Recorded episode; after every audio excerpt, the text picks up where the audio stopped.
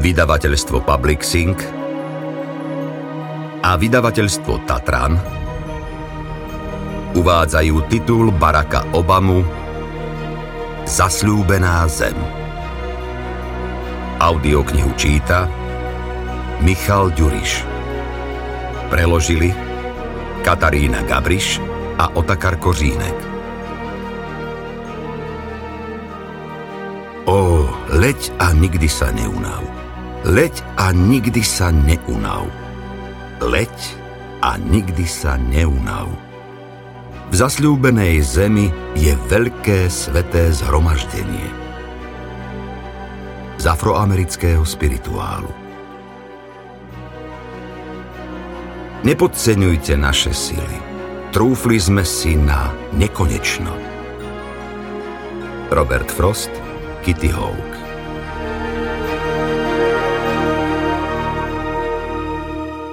Michelle, mojej láske a životnej partnerke a Málii a Saši.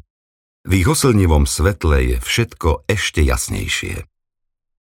Predslov Túto knihu som začal písať krátko po skončení svojho prezidentského obdobia. Keď sme z Michelle naposledy nasadli do Air Force One a vydali sa na západ na dlho odkladanú dovolenku. Nálada v lietadle bola sladko-trpká. Obaja sme boli vyčerpaní, fyzicky aj duševne, nielen z práce počas predchádzajúcich 8 rokov, ale aj z nečakaného výsledku volieb, v ktorých vybrali za môjho nástupcu človeka, ktorý je diametrálne proti všetkému, čo sme zastávali my. No keďže sme našu etapu pretekov završili, Uspokojovalo nás vedomie, že sme konali, ako sme najlepšie vedeli. A ak som aj ako prezident v mnohom neúspel a niektoré zámery, v ktoré som dúfal, nevyšli, krajina je v lepšom stave, než v akom bola, keď som nastúpil do úradu. Celý mesiac sme s Michel dlho spávali, nenáhlivo jedávali, chodili na dlhé prechádzky, kúpali sa v mori. Všetko si prechádzali, oživovali priateľstvo, opäť objavovali vzájomnú lásku a plánovali menej rušné, no o nič menej uspokojivé druhé dejstvo. A keď som bol pripravený vrátiť sa k práci a sadnúť si k peru a bloku, stále rád píšem rukou, zistil som totiž, že počítač dodáva aj mojim najhrubším konceptom príliš uhladený lesk a nedozretým myšlienkam masku usporiadanosti. Mal som v hlave jasný obraz svojej knihy. Predovšetkým som chcel verne podať svoje pôsobenie v úrade. Nie len historicky zachytiť kľúčové udalosti a dôležité osobnosti, s ktorými som spolupracoval, ale opísať aj niektoré politické, ekonomické a kultúrne protiprúdy, ktorým čelila moja vláda a ako som na ne reagoval ja a môj tím. Kde to bolo možné, sprostredkoval som čitateľom pocit toho, aké je to byť prezidentom Spojených štátov amerických. Chcel som trochu nadvihnúť oponu a pripomenúť ľuďom, že napriek moci a pompe prezidentstvo je iba práca. Naša federálna vládna inštitúcia, ako každá iná. A muži a ženy, ktorí pracujú v Bielom dome, zažívajú rovnakú zmes spokojnosti, sklamania, kancelárskych treníc, pochybení a malých triumfov ako ich spoluobčania. A napokon som chcel vyrozprávať svoj osobný príbeh, ktorý by inšpiroval mladých ľudí zvažujúcich vstup do verejnej správy. Ako sa začala moja politická kariéra hľadaním miesta, kde by som zapadol ako vysvetliť rozličné vlákna môjho posplietaného dedičstva a ako som našiel svoju komunitu a cieľ života, až keď som spojil svoj príbeh s niečím väčším, než som ja. Predstavoval som si, že to všetko podám možno na 500 stranách. Rátal som, že mi to potrvá rok. Musím priznať, že písanie neprebiehalo tak, ako som si naplánoval. Napriek mojim najlepším úmyslom kniha narastala čo do dĺžky i šírky. To je dôvod, prečo som sa napokon rozhodol rozdeliť ju do dvoch zväzkov. Uvedomujem si, že nadanejší spisovateľ by našiel spôsob, ako tento príbeh vyrozprávať stručnejšie. Moja domáca pracovňa v Bielom dome koniec koncov susedila s Lincolnovou spálňou, kde pod skleným príklopom leží podpísaný výtlačok gettysburského prejavu s 272 slovami. No za každým, keď som si sadol k písaniu, či už o počiatočných fázach svojej kampane, o zvládaní finančnej krízy, o vyjednávaní s Rusmi o kontrole nukleárnych zbraní alebo o silách, ktoré viedli k arabskej jari, zistil som, že moja myseľ sa vspiera jednoduchému, lineárnemu rozprávaniu. Pocitoval som povinnosť uviesť kontext rozhodnutí, ktoré som urobil ja a iní. Nechcel som ich okolnosti odkázať do poznámok pod čiarou alebo do vysvetliviek. Poznámky pod čiarou a vysvetlivky neznášam. Zistil som, že nie vždy môžem vysvetliť svoju motiváciu iba odkazom na ekonomické údaje alebo spomenutím vyčerpávajúceho briefingu vo válnej pracovni, lebo tá často závisela od rozhovoru, ktorý som mal s nejakým mne neznámym človekom počas kampane, od návštevy vojenskej nemocnice alebo od poučenia, ktorého sa mi pred rokmi dostalo od mamy. Moje spomienky opakovane prinášajú zdanlivo rovnaké detaily. Pokusy nájsť nenápadné miesto, kde by som si mohol večer zafajčiť, veselé chvíle s mojím tímom, keď sme v Air Force One hrali karty, v ktorých sa zrkadlia moje osobné zážitky počas 8 rokov v Bielom dome tak, ako to nedokážu urobiť verejné záznamy. Počas 3,5 ročného obdobia po mojom poslednom lete v Air Force One sa popri úsilí písať vyskytli udalosti, ktoré som neočakával. Keď tu teraz sedím, krajina je v zovretí globálnej pandémie a následnej ekonomickej krízy. Zomrelo vyše 178 tisíc Američanov, sú zatvorené podniky a milióny ľudí prišli o prácu. Ľudia zo všetkých vrstiev spoločnosti vychádzajú do ulic protestovať proti úmrtiam neozbrojených čiernych mužov a žien v rukách polície. A zda najznepokojujúcejšie zo všetkého je, že naša demokracia sa očividne ocitla na pokraji krízy. Krízy, ktorá má korene vo fundamentálnom súboji medzi dvoma protirečivými koncepciami toho, aká Amerika je a aká by mala byť. Krízy, ktorá zanechala politickú garnitúru rozdelenú, rozhnevanú a nedôverčivú a umožnila pokračujúce porušovanie inštitucionálnych noriem, procedurálnych zábezpek a dodržiavania základných faktov, ktoré republikáni a demokrati predtým brali ako navždy dané. Tento konflikt nie je pravda, že nový. Mnohými spôsobmi definoval americkú skúsenosť. Je zakorenený v základných dokumentoch, ktoré stanovujú, že všetci ľudia sú si rovní. No jedným dychom hovoria, že otrok je človekom iba z troch petín. Nachádza sa aj v našich dávnych súdnych výnosoch, napríklad keď predseda Najvyššieho súdu bez obalu vysvetľuje pôvodným Američanom, že práva ich kmeňa na prevod majetku nie sú vynútiteľné, keďže súd dobyvateľa nemá kompetenciu uznať oprávnené nároky podmaneného.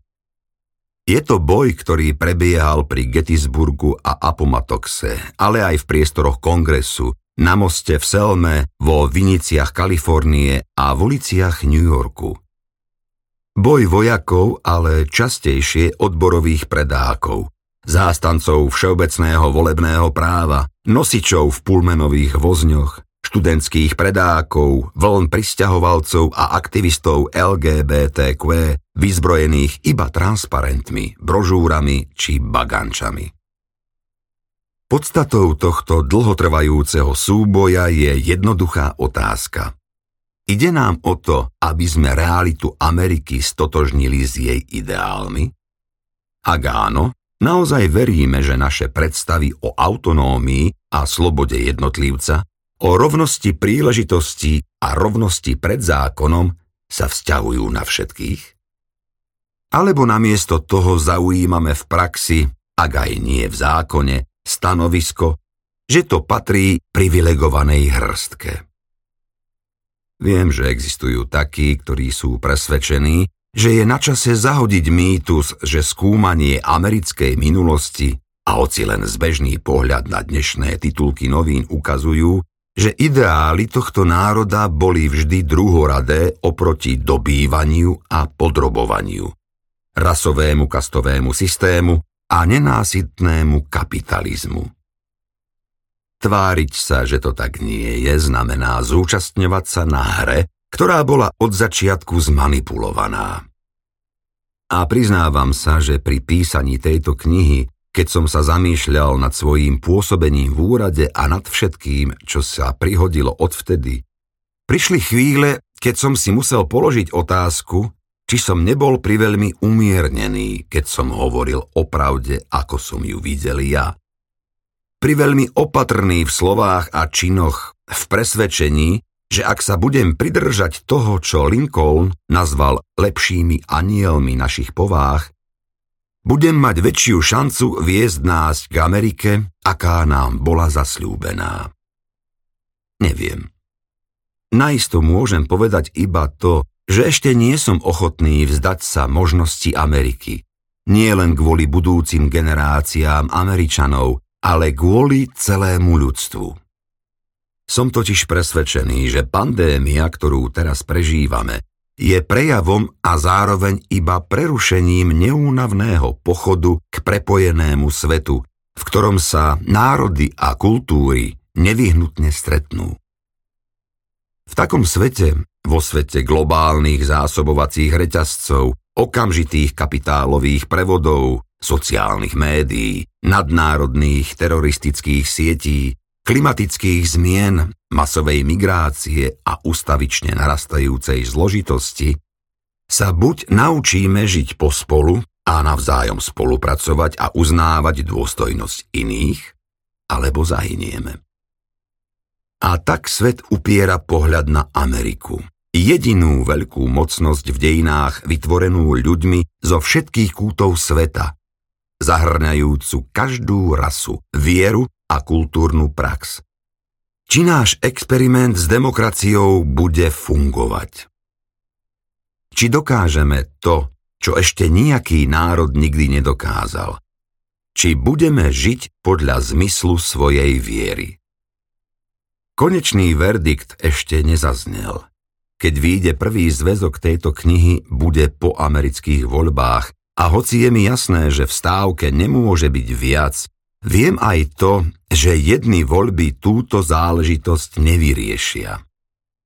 Ak v sebe prechovávam nádej, je to preto, lebo svoju vieru vkladám do spoluobčanov, najmä do budúcej generácie, ktorej presvedčenie o rovnakej hodnote všetkých ľudí sa zdá ako druhá prirodzenosť a ktorá trvá na uskutočnení tých princípov, aké im odovzdali rodičia a učitelia, hoci v ne sami možno celkom neverili.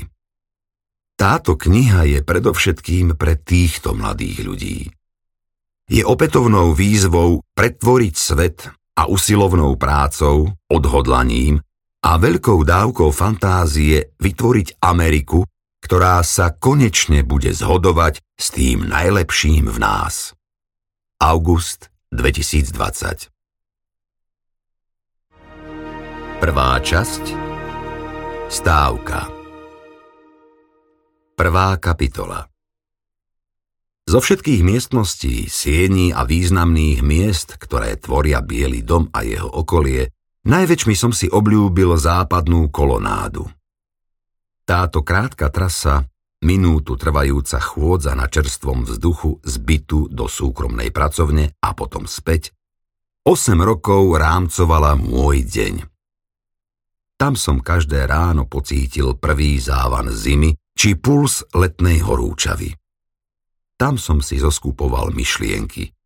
V duchu odratúval stretnutia, ktoré ma čakajú, preberal si argumenty pre skeptických členov kongresu a pre znepokojených voličov.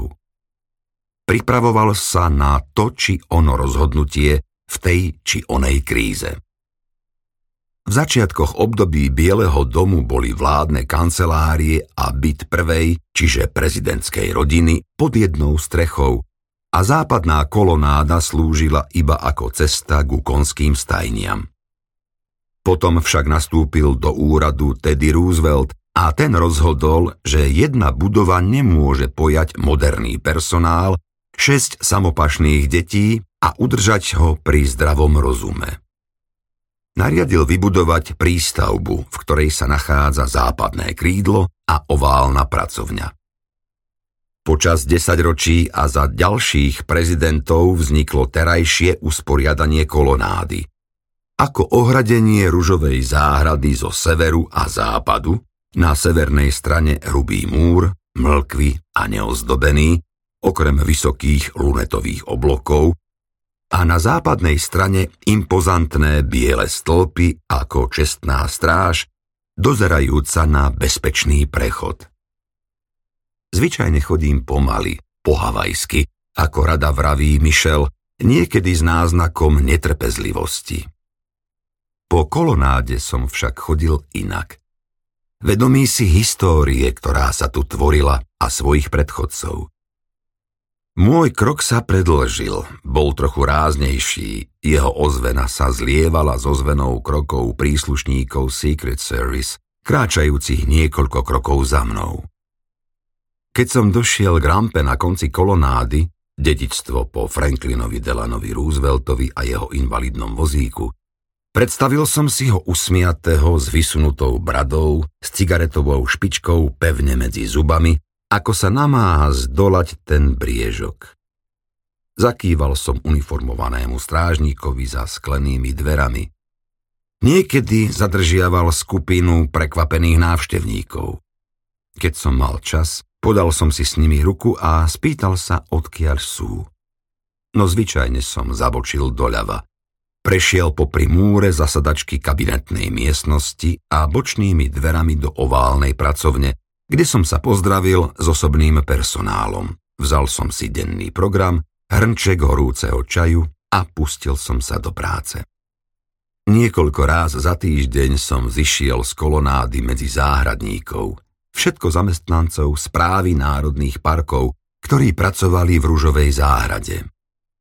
Boli to starší muži, zväčša v zelených kaky uniformách, niekedy v klobúkoch proti slnku alebo v hrubých kabátoch proti chladu. Ak som mal čas, zablahoželal som im k novej výsadbe alebo sa spýtal, aké škody narobila nočná búrka. Hovorili mi o svojej práci pokojne, hrdo. Boli to málo vravní muži, aj medzi sebou komunikovali gestami a pokývnutím hlavou. Každý z nich sústredený na to svoje, ale všetci sa pohybovali zohrato ladne.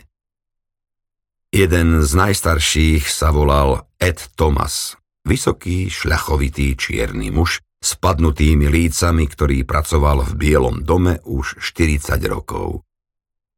Keď sme sa stretli prvý raz, siahol do zadného vrecka po vreckovku, ktorou si zotrel z ruky hlinu, kým mi ju podal. Jeho ruka, hrubá, žilnatá a hrčovitá, ako korene stromu, celkom pohltila moju.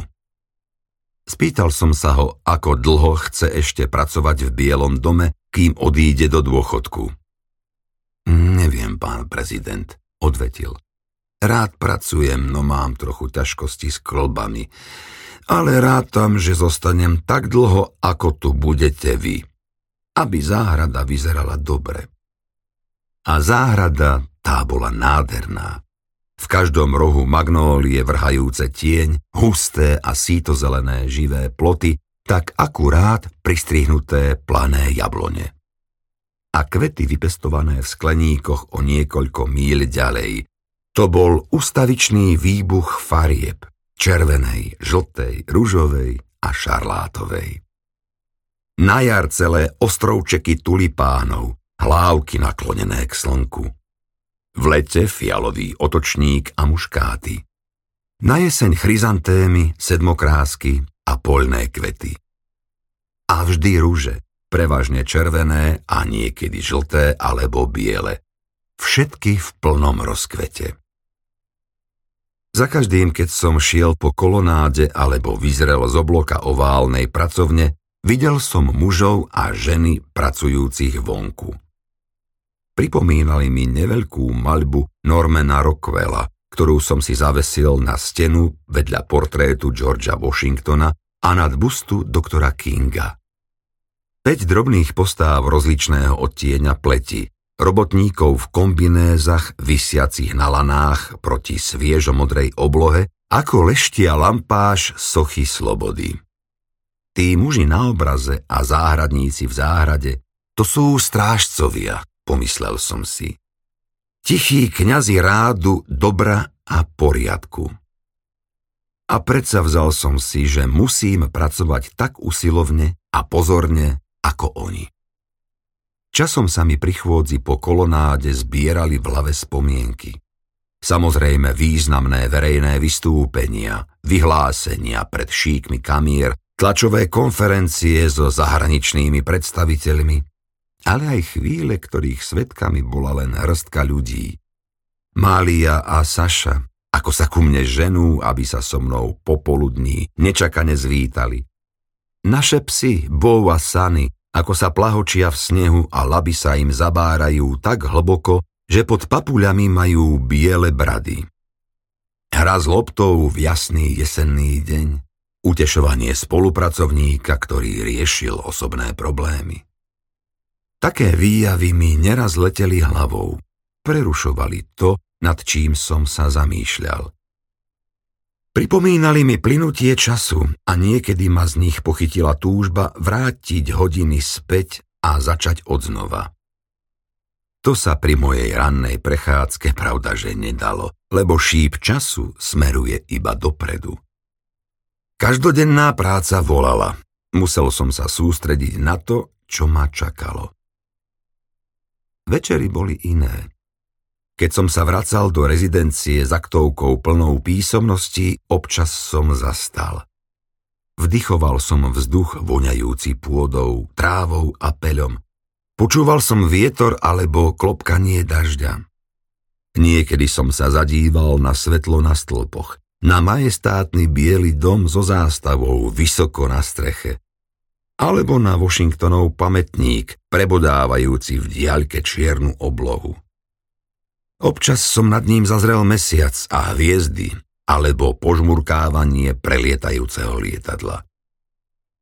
V takých chvíľach som sa zamyslel nad zvláštnou cestou a nad myšlienkou, ktorá ma priviedla na toto miesto. Nepochádzam z politicky uvedomelej rodiny.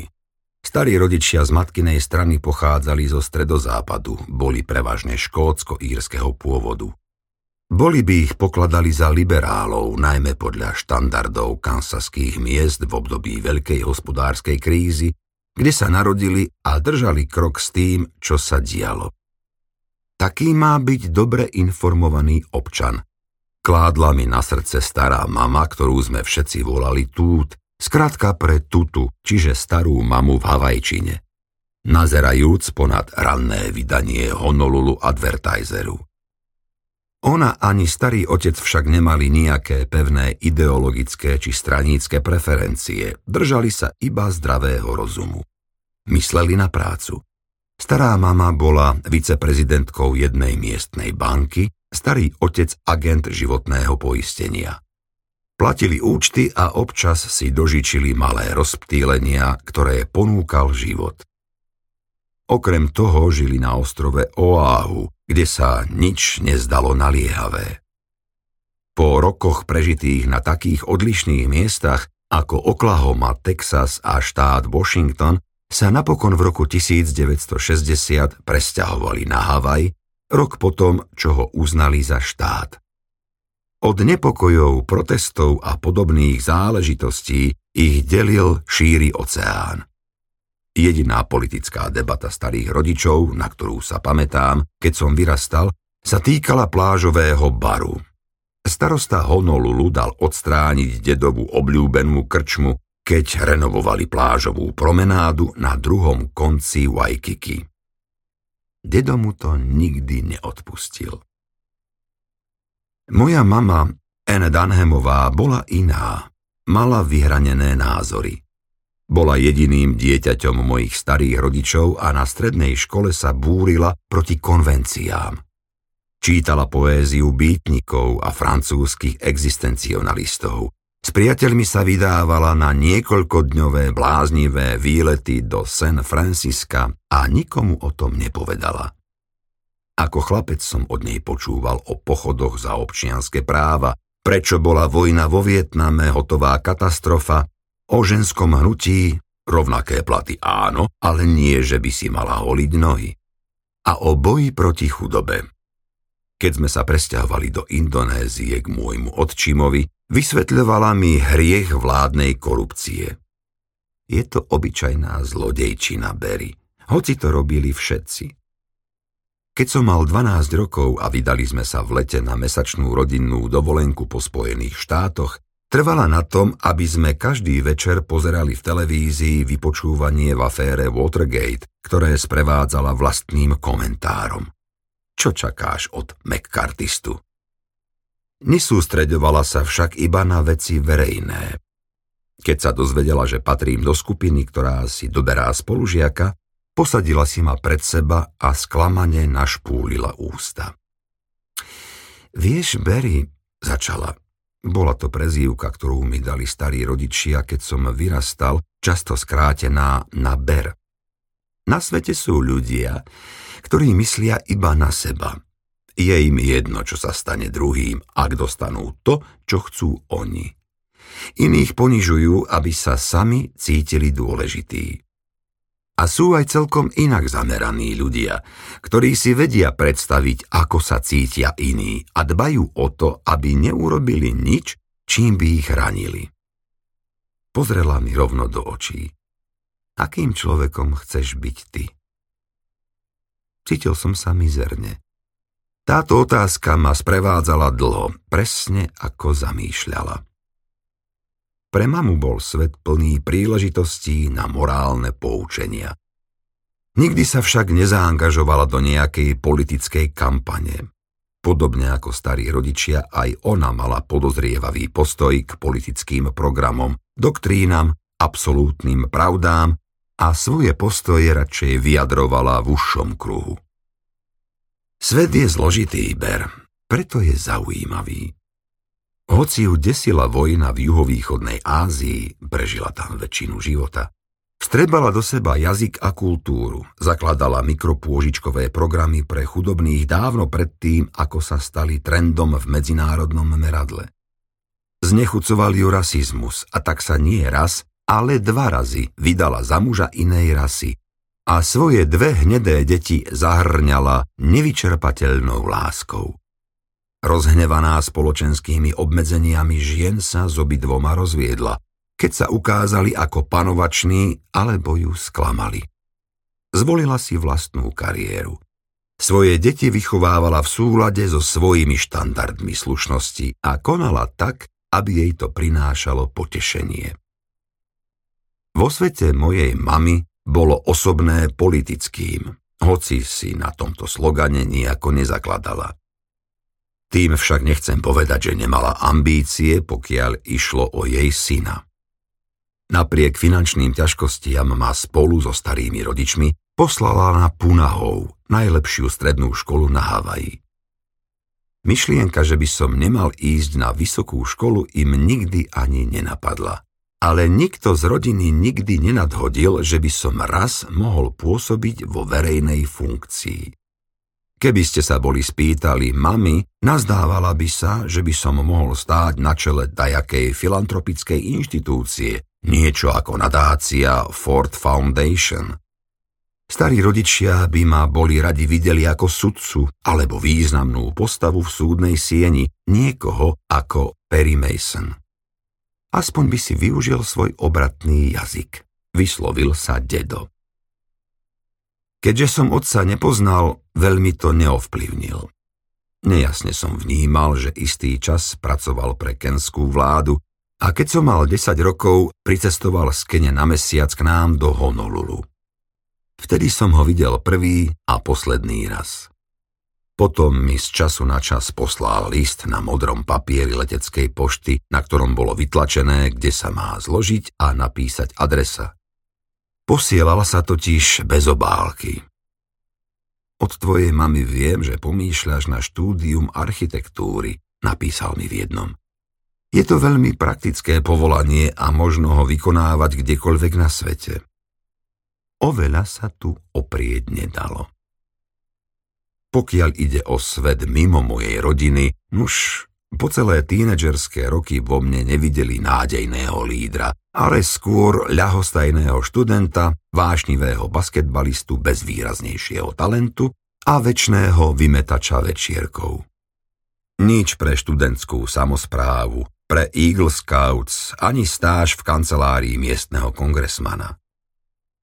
Na strednej škole sme s kamarátmi debatovali o športe, o dievčatách, o hudbe a o tom, kde si vypijeme.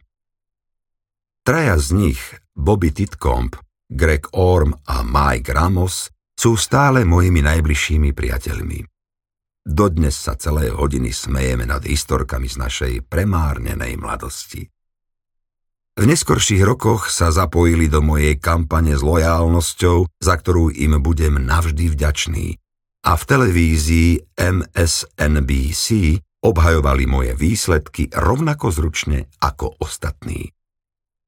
No počas môjho prezidentovania sa vyskytli chvíle, keď som napríklad rečnil k veľkému davu alebo, povedzme, prijímal rázne salutovanie mladých príslušníkov vojenského námorníctva pri návšteve ich základne, keď ich tváre prezrádzali isté rozpaky.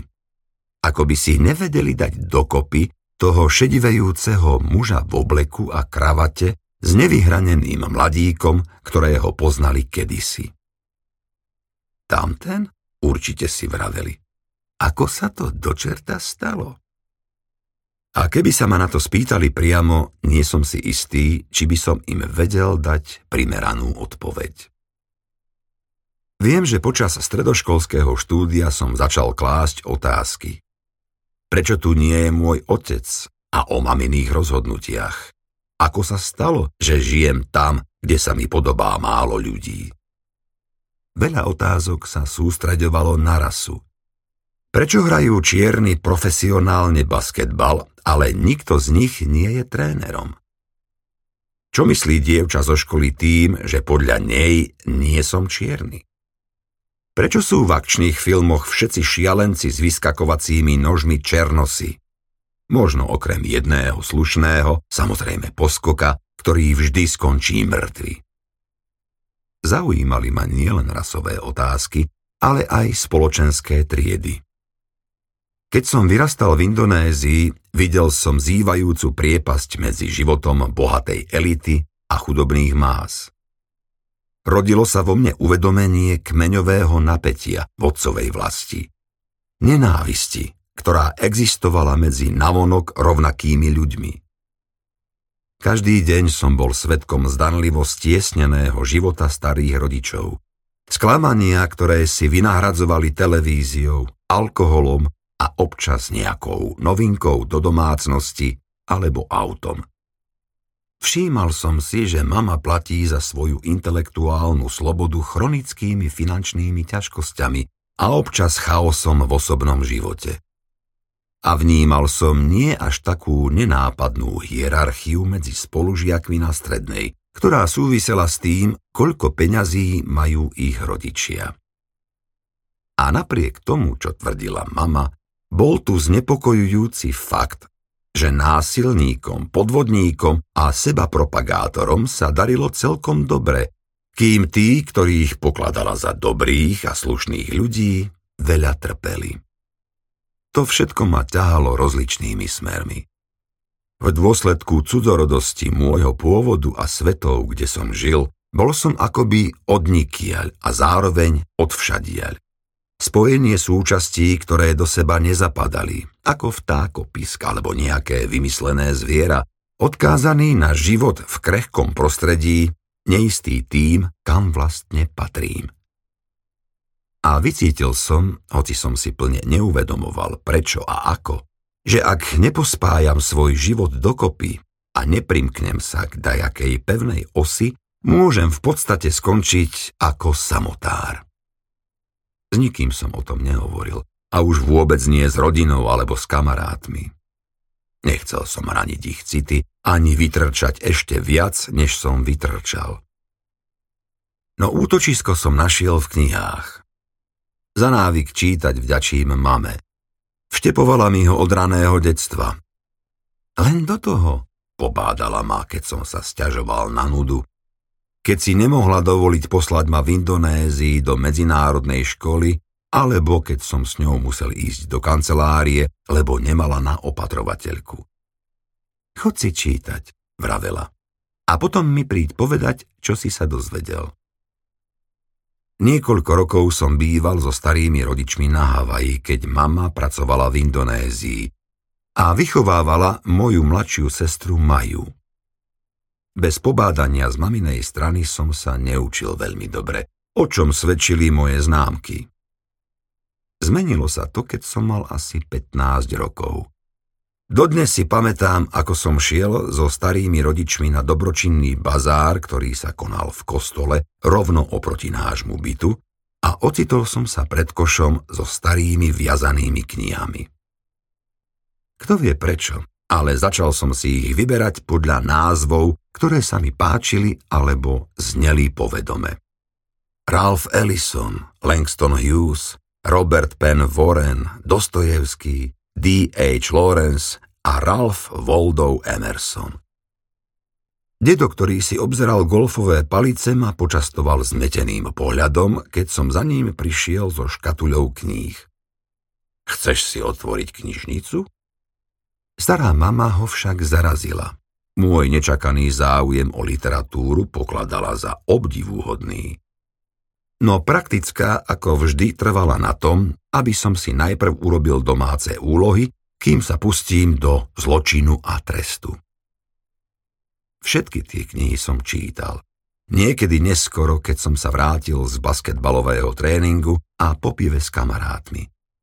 Inokedy po surfovaní v sobotu popoludní, keď som sedel v dedovom rozhekanom starom Forde Granada s uterákom okolo pása, aby som nezamokril čalúnené sedadlo.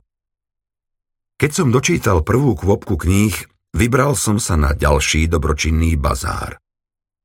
Mnohému z toho, čo som čítal, som rozumel iba hmlisto.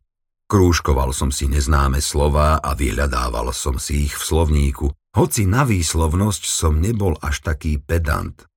Ešte dlho po dvaciatke som poznal význam mnohých slov, ale nevedel som ich správne vysloviť.